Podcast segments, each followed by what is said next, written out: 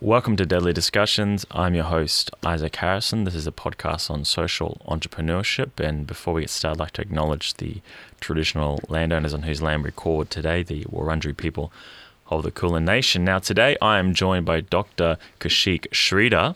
I hope I pronounced that correctly, mate. Um, who is a, oh, I'll let him explain it himself, but he's a man of many um, abilities. Um, he also has his own um, blog that he touches on sustainability and things he does.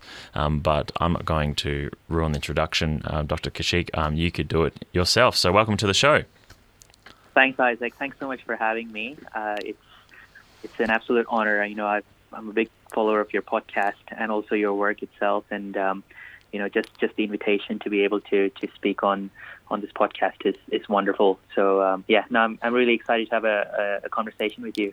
No worries, thanks, mate. Um, I really appreciate the uh, the kind words, and I'm also a follower in some of uh, the work you've done. I know you you go on a lot of panels and, and give keynote uh, hmm. speaking mm. around uh, sustainability and the corporate level, and I'd love to touch on today about um, that it's not just a lip service. It's not just uh, you know a hot word everyone's saying like sustainability, sustainability, or mm. social enterprises or you know indigenous business. That it's mm. actually a genuine reason why we're out there trying to bring these social impacts and bring something back for the the shareholders. You know that it can be a win-win for everyone. So why don't we start on your upbringing, your story, your education? So whereabouts uh, in this wide world were you uh, you born?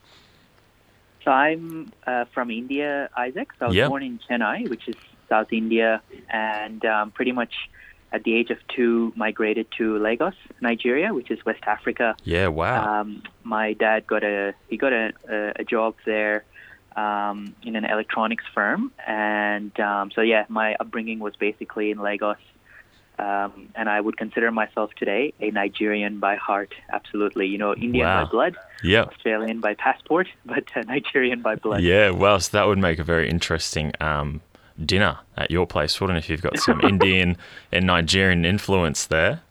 Yes, it's it's different. It's just a completely different environment, and you know, at two or three at the age, at that age, it's not easy. Or you can't really absorb, you know, what yep. you're getting yourself into. Yep. Um, but I have to say, um, I think everywhere that I've lived in the 35 years that I've been on this planet, Isaac pretty yep. much has amalgamated into what I am today. Um, yep. And I think that's that's really important. You know, when they talk about being a global citizen, yes. until you've experienced different cultures, it's not it's not. Um, I think that uh, without being too too uh, loose with my words, yeah, yeah. I, I think you're probably not complete. Yeah. Um, because experiencing different cultures kind of adds a, a, piece to your puzzle of who you are. Yeah. I truly believe Nigeria had a certain personality. India had a certain personality. Yes, definitely. I lived in America for eight years. They, that had a different personality, and now yeah. Australia.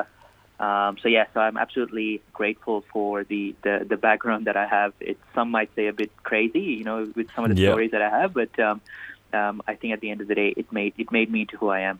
Yeah, I I, I can I completely understand. Uh, you know, knowing growing up, there was, you know, one weekend would be at my grandma's, my father, yeah. who's Anglo Australian, and would be eating liver, gravy, and onions with a bit of mashed potato, and we'd be, yeah. you know, putting out, eating properly. We put our cutlery in the right sides, and the next week we'd be eating um, sea turtle out of tin foil.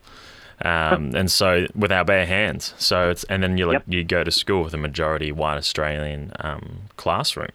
So mm. it was hmm. like growing up, going, well, what is my identity, mm. um, what is Australian, what is Indigenous, mm. and then I remember we first saw our first uh, Indian kid join the class, and he had a turban, he was Sikh, um, and everyone's like, "What's on his head?" You know, like all surprised, like never seen this in their life, and it's like grade ten, and you haven't seen someone uh, except for on the cricket, you know, on the TV, and um, it was just incredible that there's the culture divide, and I, I love what you're saying because yeah, until you've gone out to the world and see how people have different personalities and the different way to do yep. things. It helps me understand. You know, my wife's father is from South India, her mother's Anglo Australian um, from right. Geelong, and so I was able to quickly um, understand when we'd be sitting there eating with her uh, Indian side, and then we'd be over um, with the Geelong side, the difference is because I grew up with that. But if I grew up with mm. the one mm. culture, I'd be very mm. confused. And sometimes you take offense at different um, cues or different um, ticks that people say or sayings. You're like, oh, what does that mean? You know, you don't know where they're coming from. But having that exposure, I think, so important, not just for personal growth, but mm. then for business as well. I know when I'm dealing with other business owners or with clients, and I know they've got um, cultural backgrounds, I'm able to relate really quickly and then yep. understand where they're coming from. You know, if they didn't get back to me straight away and they come from a culture that's more laid back, well, then that is understandable. You know, if they're really pushing to get something done, they might from a culture that's very fast paced and like always on the move. So I found that was actually really um, important to have going into business and then networking and relationships because you start to understand where you know where people are coming from. Yeah, that's that's such a good point, Isaac. And you know, there are many discussions today around you know uh, adaptability, resilience.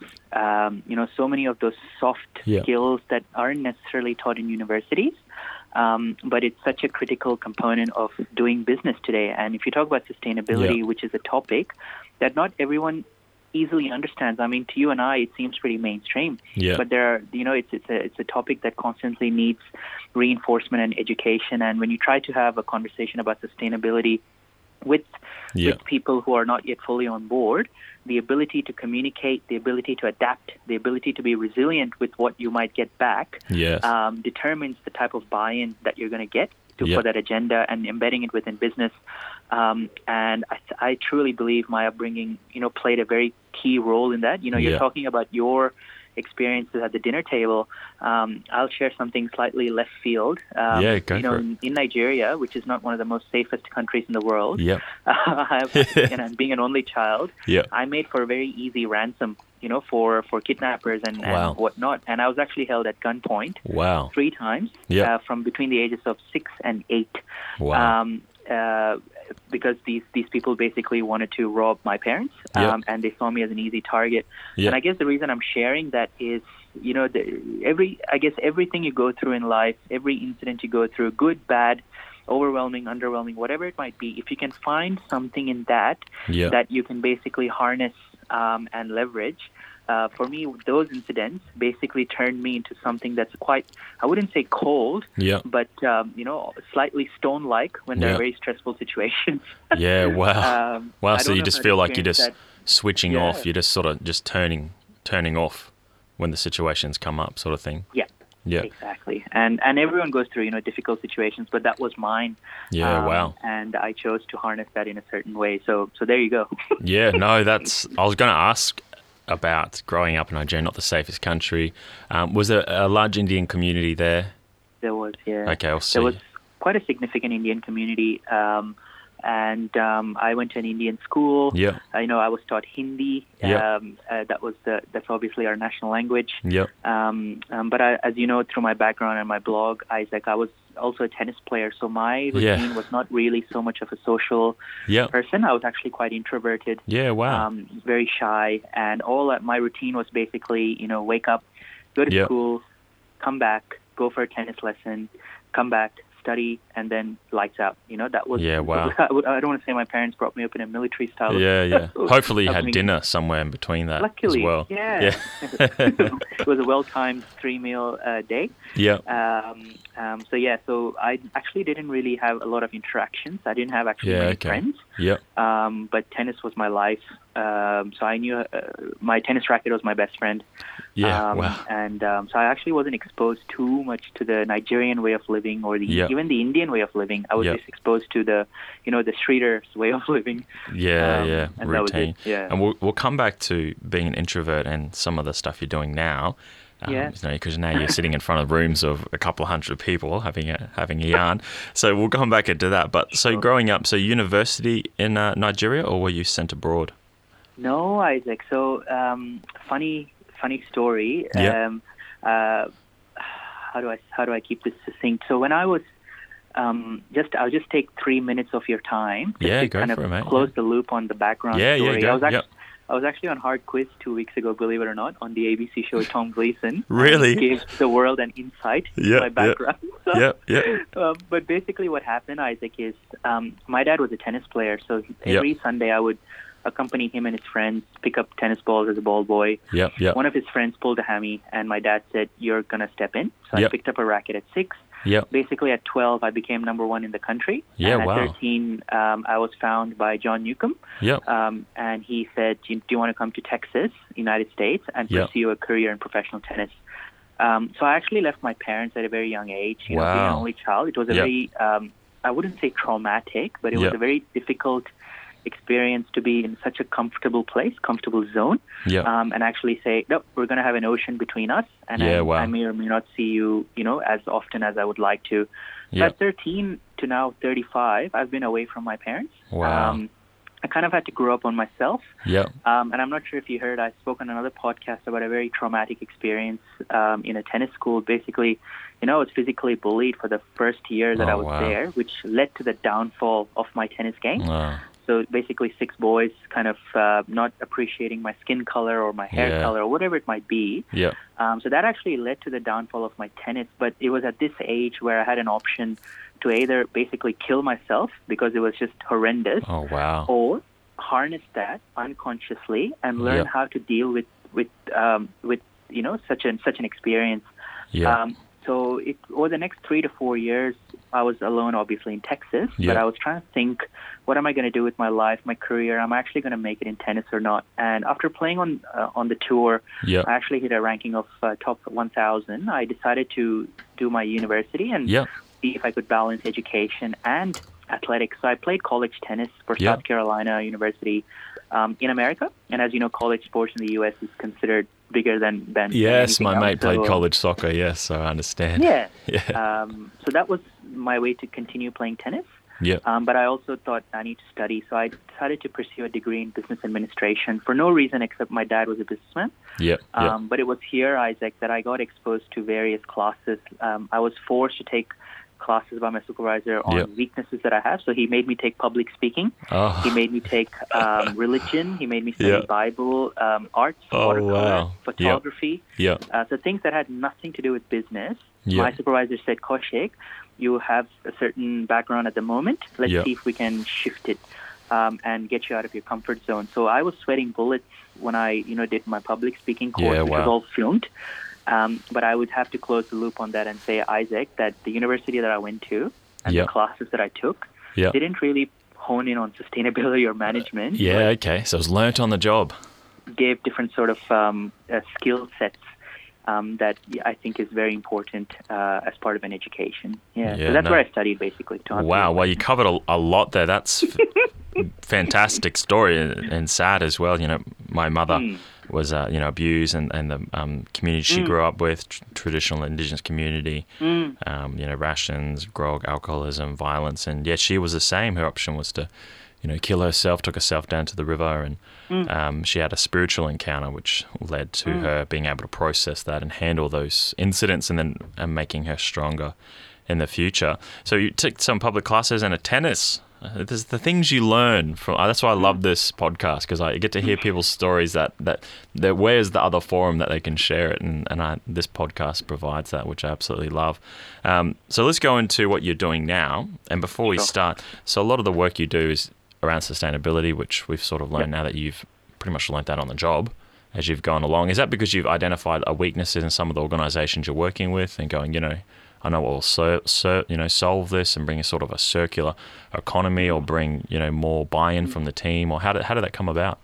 Yeah, it's a great question, Isaac. And just sorry, I just want to add one thing before we need Yeah, to. go. The beauty of this podcast is learning about you know different stories and so on. Even your your grandmother's story, Isaac, Yeah, and and, and yours and your you know your other uh, kind of speakers and everything. I, I, you're absolutely right. You know there there are some incidents that some might consider. Uh, you know, overwhelming or just Yeah. too much. And Yeah. when you hear about the inspirational way of like your grandmother's connection, you know, spiritual connection or yeah, or anything else, these are the sort of things that that just you know gives you those goose, goosebumps. yeah, Um, and when as you're talking about your grandma, I had that that goosebump. I mean, I know there's a lot of suffering in this world. There's lots Yeah. of things. You know, there's lots of bad. yeah. Um, of course. But I think you know, people ask me today, you know, who do you look up to Yeah, in life? Um, sorry, this is probably something you might want to hear at the end, but I have to say, um, the people that I look up to in life, Isaac, are not the people who put a smile on my face. Yeah. They're not the people who tell me what I want to hear. Yeah, yeah. Uh, this is probably a different way of thinking, but they're not the people that make me feel at ease or comfortable. The people yeah. I look up to are the people who challenge me, who borderline almost give me a super hard time. Yeah. Um, who actually actually have no confidence. Yeah. Um, and but you know, in their rant or in their advice or in their perspective or in their view, yeah. there's some nugget which you can basically add to your arsenal because yeah and you know this with each difficult situation you just become that much more stronger um, and i've probably had some experiences in my life professionally and personally which are things that people should not experience in their lifetime um, but you know like what your grandma experienced for me mm. i today i look forward to those experiences because i learned something um, which i can keep uh, in future conversations, you know, that it builds that level of resilience. It, it, it just equips you to face a lot of skepticism um, yeah. and you know potential disbelief in what you're all about. So yeah, definitely. sustainability, yep. which is an area that, as I said earlier, not everyone gets. I got into this field by accident. Yeah. Um, and I talk to a lot of people today, a lot of kids, a lot of students who want to get into the sustainability field, and they say, yeah. Kaushik, why did you get into this field? How did you get into it? And how can we get into it? You know, we're not sure. We're studying sustainability at yeah. this uni or that yeah. uni. Yeah. Um, but the, where do you start? Um, I got into the field by pure luck. Yeah. Um, when I was doing my MBA, Isaac in Sydney, um, I was planning to have a career in sales and marketing. Yeah. Um, but this internship opportunity came up with a Fortune 500 company to build a carbon footprint measurement tool for them. Yeah. They wanted to track their carbon emissions across their APAC operations. Yeah. Yeah. Um, and that was it. And I actually turned it down. Yeah, wow. 12 years ago because I said, I'm not really sure what this S word means, which is yeah. sustainability. And yeah, yeah. Um, I frankly What's carbon? don't care.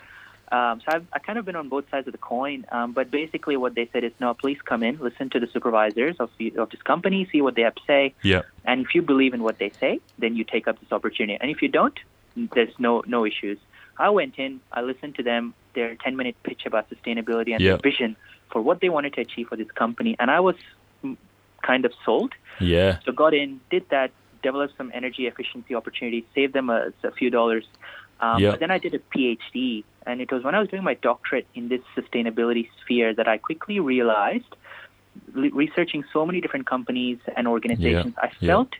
there was a gap, as you rightly pointed out. Yeah. And there was a really an opportunity. This is going back a few years now, so there was a, a, a bigger gap. And I thought companies are doing one thing really, really well, which is yep. you know maximizing their financial bottom line. Yep. But they seem to be seeing sustainability as a band aid or as an add-on yeah. rather than an integrated way of thinking.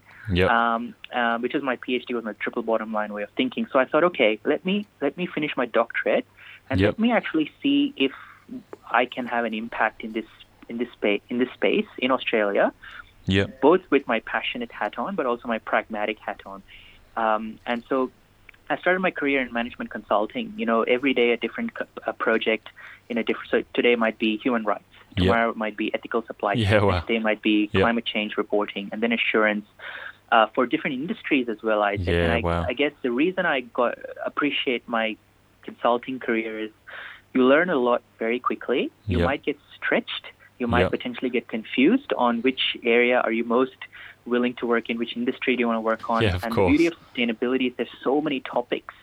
Um, um, so uh, I quickly realized after going through all these different projects that what I want to do is I want to work on implementing a triple bottom line way of thinking in businesses. So as you said earlier, it is not tokenistic. It shouldn't be tokenistic. Yeah. Um, it actually has to come with a purpose, but also keeping a clear vision on the financial bottom line. Yeah, this is yeah. what I love to do. And so I said, all right, enough of consulting. I want to actually be in-house and build sustainability programs from scratch. Yeah, wow. So I want to go into companies that don't necessarily understand what the S word means, because Yep. that was my experience initially. Um, uh, you know, a company where there might be some non-believers, a company where there might be a lot of challenges, and and use my experiences. You know, the the, the bullying experience, which taught me resilience. Yeah. The, the you know the, the the the internship experience, which taught me to kind of articulate what the S word means. Yes. Um, so basically, a sweet spot for my skills was to go to companies and build things from scratch. I thought. Um, so what I do today is I work for uh, one of the largest healthcare companies in Australia, listed on the ASX. Yep. Um, and you know, uh, we've done some great things in the past around sustainability, but really my role was to say, okay, we've done these things kind of sporadically and ad hoc. Yeah, yeah. Can we actually build a, a strong program that has really powerful economic, yep. environmental, and social impact? Yep. And I guess an outcome that I can share with you today, which will actually be public in our sustainability yeah, report um, that's going to be published in two weeks, is uh, through the projects that, that we have implemented through the sustainability program, we're actually going to have operational savings that are in the millions per year. Yeah, wow. Um, you know, so that's wonderful for the financial bottom line, but then also the amount of environmental impact in removing carbon emissions from the atmosphere. That's an amazing environmental impact. Yeah. But then there's also social impact from some of the projects we do around health and well-being, you know, for our clients and our staff. Yeah, that's um, right. So yeah. I think that's that's really what I've always wanted to do. Yeah. Um, and I think that's what I do today, and that gives me the best professional and personal satisfaction. Like when I wake up out of bed every morning, Isaac, I yep. kid you not, my wife is always annoyed. She says, "Why do you wake up with a smile?" And I and you haven't even had a coffee yet. That's right. Sorry, what's that? You got. A, I said you haven't even had a coffee yet. And you're already no, smiling. I haven't even had a coffee. um, you know, I love that as well. We um, we looked at the dollar spend of uh, Bunjil, um, you know, our company, and um, it was 19 cents on the dollar was going mm. back to social enterprises, indigenous mm. businesses, and non for profits. And then we tracked that down to how much employment hours that created. And coming away from that for the last financial year, it was something the guys really were proud of. And we've got it on our board, and a lot of the execs that come mm. into the office and from state government are really blown away by it. But it's very, it's simple. It's very simple to mm. track. It's very simple to go, you know, we just didn't spend and throw money at a problem. We mm. actually needed these businesses to achieve our projects and, mm. and satisfa- satisfaction for our clients. And we went in a genuine connection, and there's an mm. exchange there. And um, it reminds me of uh, someone told me that in in places like New York, if you spend a dollar with the Jewish community, it's you know 40 days that that dollar is going through the community before it leaves.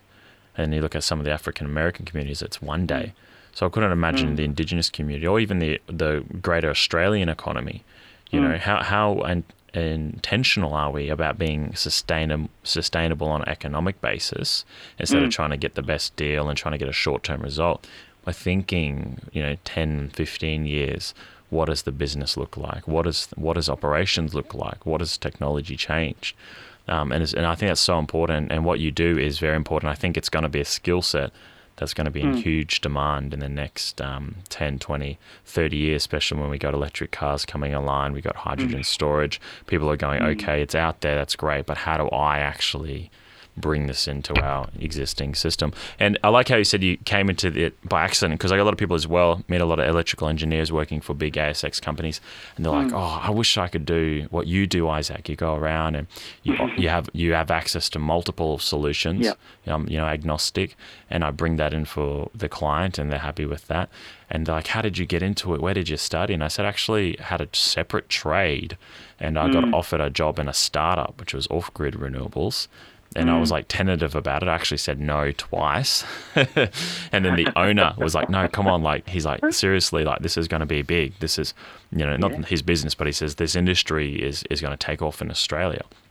And uh, this was back in Queensland. So I reluctantly said yes. I thought in my head, well, I'm, I'm still young. So if it, if it turns, if it turns out terrible, then I can just go back to my tools, go back to my trade.